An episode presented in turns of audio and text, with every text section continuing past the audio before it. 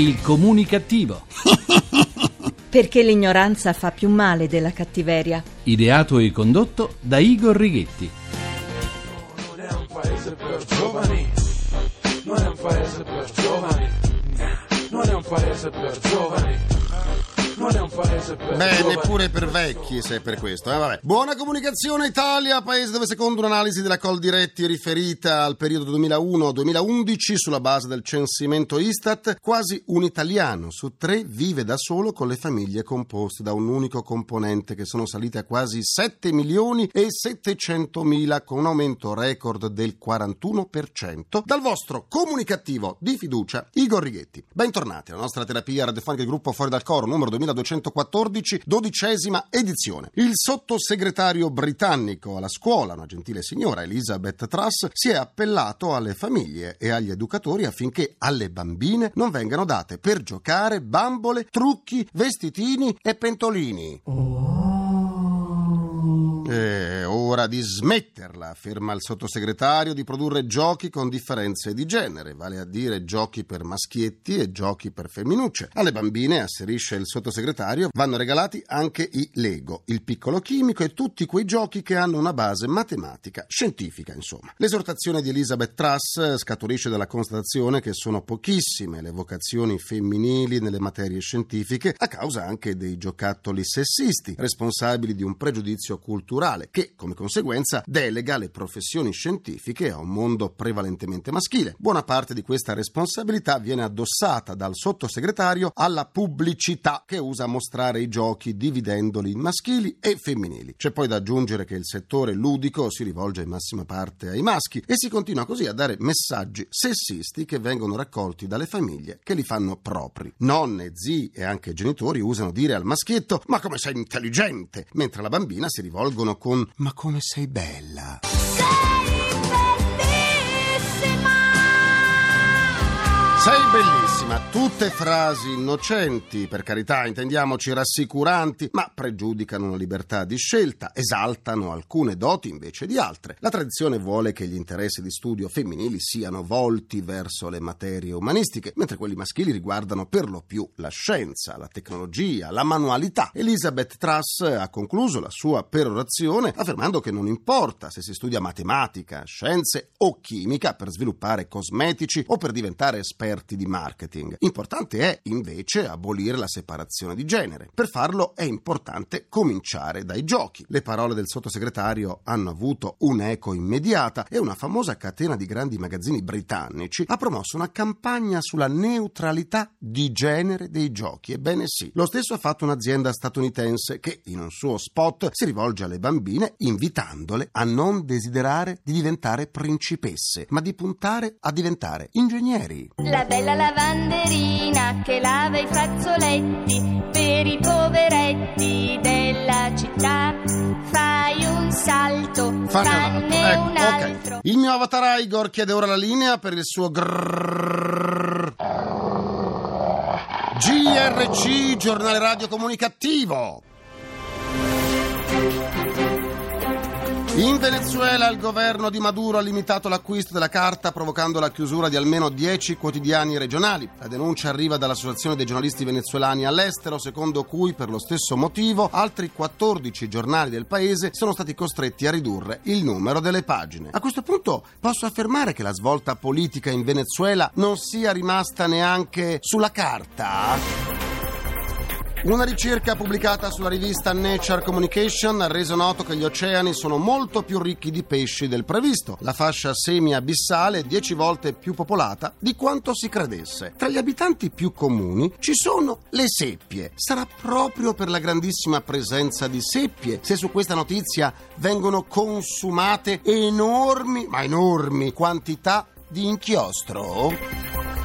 Eh, sarà per questo. Perduta per secoli, una rara statua di bronzo del dio greco Apollo, misteriosamente riemersa ad agosto dell'anno scorso nel mare della striscia di Gaza, è di nuovo scomparsa. La statua, 500 kg di peso, raffigura un giovane in piedi su gambe muscolose e braccia protese. Ma Visto che aveva le braccia protese e nessuno gli ha dato niente, non è che Apollo abbia usato le gambe muscolose per andarsene? Michel Hunziker ha postato su Facebook un video dove con un cappellino bianco con pompon peloso in testa imita il verso della gallina. Forse, dopo striscia la notizia, a Michel Hunziker non è rimasto più molto da dire?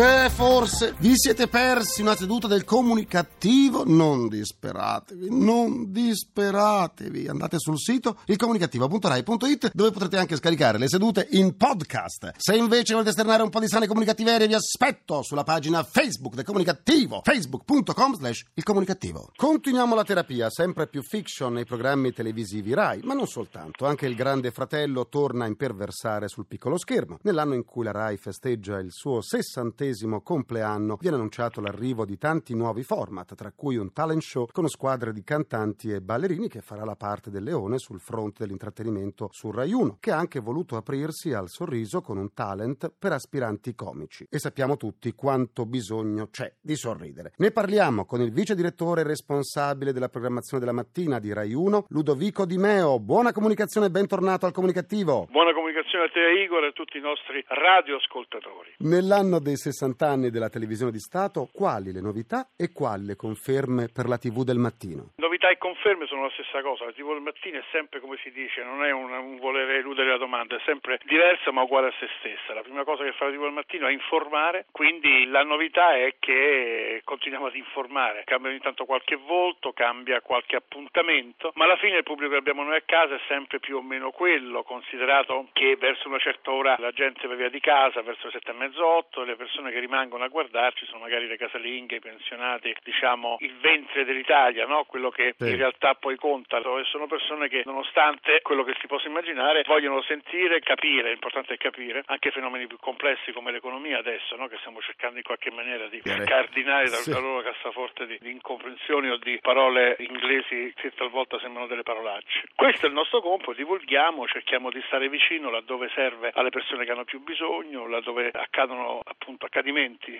scusa la ripetizione, più importanti, più sensazionali, abbiamo scoperto che laddove accade qualcosa passano tutti su Rai 1 e una mattina per essere informati e questo per noi è bellissimo, una coperta di Linus straordinaria, Eh, ci sentiamo sempre più caldi. Quanto conta nel programmare il fatto di essere servizio pubblico? Conta molto. Il fatto di essere servizio pubblico è un dovere in più, un impegno in più che noi abbiamo. Purtroppo non possiamo fermarci come la TV commerciale a fare solo quello che fa ascolto. Certe volte dobbiamo fare uno sforzo in più per fare ascolto e servizio. E questo che potrebbe sembrare un lacciuolo, in realtà è uno stimolo enorme. Perché se tu riesci a fare ascolto con cose, tra virgolette, difficili, è uno straordinario risultato che abbiamo raggiunto e ti, ti assicuro che ne raggiungiamo parecchi di questi risultati. Quindi diciamo che conta essere servizio pubblico per programmare su Rai 1 ed è un bel dovere da compiere, ecco. L'intrattenimento è sempre uno dei cavalli di battaglia di Rai 1? Sì, sì, l'intrattenimento è sempre uno dei cavalli di battaglia. Ci sono dei periodi no, in cui va più di moda il reality, di moda la fiction, eccetera, eccetera. Però l'intrattenimento è proprio il DNA, il genoma, come si dice adesso, di Mm. Rai 1. Nel genoma di uno ci sta per forza una volta di intrattenimento. E da tale quale a Ballando, Brignano a fine febbraio avremo Brignano, abbiamo avuto un one man show con Massimo Ranieri straordinario che ha raddoppiato l'impegno che ha fatto in teatro l'anno scorso, vi ricorderete, con Edoardo. No? E poi Sanremo, ragazzi, siamo all'inizio di Sanremo che è l'intrattenimento per eccellenza. 5 ore di diretta, uno sforzo produttivo straordinario che porterà anche quest'anno grandi risultati con Fabio Fazio e la grande Litizzetto, grande piccola Litizzetto. Quindi anche qui l'intrattenimento è nel genome di uno, non possiamo non farlo, dobbiamo farlo sempre meglio, dobbiamo cercare eh, nuove strade, non dobbiamo copiare nessuno, anzi spesso sono gli altri che ci copiano. Meglio essere copiati che Eh, compatiti. Io, eh, guarda, più parlo, io parlo e sembra che dico cose retoriche, ma non è vero, è proprio la, più lo dico e più me ne convinco, è proprio così. Ma per fare programmi creativi occorre più denaro o più idee? Con solo denaro non si fa nulla, con le idee forse qualcosa di buono si può fare. Ti faccio un esempio. Noi nella seconda serata quest'estate abbiamo sperimentato un programma che si chiama Petrolio, che è una maniera diversa per fare informazione particolare, con dei videomaker, un nuovo linguaggio televisivo. Questo programma che è stato ideato e curato da Daniele Cerioni, che è un, new entry qui a Rai 1, ha dimostrato che l'idea vale molto, perché di denari lì ne erano veramente pochi. Poi, se l'idea viene corroborata da un gettito di denari buona, non è mica male. Di certo bisogna avere un po' di fortuna, un po' di bravura, il solito mix che non sempre riusciamo ad ottenere. Grazie al vice direttore responsabile della programmazione della mattina di Rai 1, Ludovico Di Meo, e buona comunicazione. Buona comunicazione a tutti voi. Viva la Rai, fa crescere sani, viva la Rai. La RAI ci fa crescere sani, dalla TV alla nostra amata radio. Sentiamo ora il critico radiofonico Massimiliano Lussana che ci sta aspettando. Arriviamo! Sulla cresta dell'onda. Massimiliano Lussana. Comunicazione a tutti. Buona comunicazione persino se oggi, quando voi ascolterete questo intervento, quando ascolterete la puntata odierna del comunicativo, quando sentirete la voce di Igor o la mia, ci sarà un blackout terribile all'esterno, con tutte le luci spente, voi sarete isolati dal mondo. Ecco, nonostante tutto questo, buona comunicazione. Perché? Perché persino in condizioni drammatiche la radio è un punto di riferimento indispensabile e c'è sempre. Cerco anche eh, di far vedere che questo non è uno slogan eh, facile o un modo di autopubblicizzare il proprio mezzo, è decisamente la fotografia della realtà. Abbiamo anche di fronte un esempio vicino, vicinissimo, vacanze di Natale, cortina da un pezzo, blackout totale. Se ne è parlato moltissimo, ci sono state ironie, è stato uno degli argomenti più twittati in rete e più oggetto di battute, divertimenti. È stato proprio uno degli argomenti centrali del dibattito natalizio. Nessuno però ha detto una cosa che è decisiva in questo dibattito, al di là del fatto di sogghignare sui ricchi rimasti senza luce oppure pensare che alla cooperativa nel centro di Cortina erano finite prima le torce elettriche e poi le candele, oppure dire che le ville più belle avevano il generatore di corrente personale, il punto centrale, anche dalle testimonianze dirette che abbiamo avuto, è stato il fatto che c'era un certo senso di spesamento e di isolamento ulteriore dovuto al fatto che mancava la luce e quindi anche ogni fonte informativa, non, non si poteva vedere la tv, mancava ogni collegamento col mondo esterno. A questo punto sono servite le solite vecchie radiolinee transistor, quelle che magari uno aveva messo via davvero insieme alle torce elettriche e alle candele e è stato un modo di rimmergersi in un mondo che sembrava dimenticato, che sembrava superato da tutti i modi che abbiamo di sentire la radio oggi, dallo streaming piuttosto che sul computer. Invece con le vecchie radiolinee transistor, con le pile, con quel cercare la frequenza col pomellino e con la rotellina da girare, cercando magari con un rumore di fondo, il fruscio, di cercare di sentirla meglio, avvicinandosi con l'antennina che si tira su alla finestra. Ecco, chi era a Cortina in quei giorni, grazie alla radio, ha potuto sapere anche cosa c'era fuori, cosa c'era al di là della coltre bianca, cosa c'era al di là del viale e della cooperativa con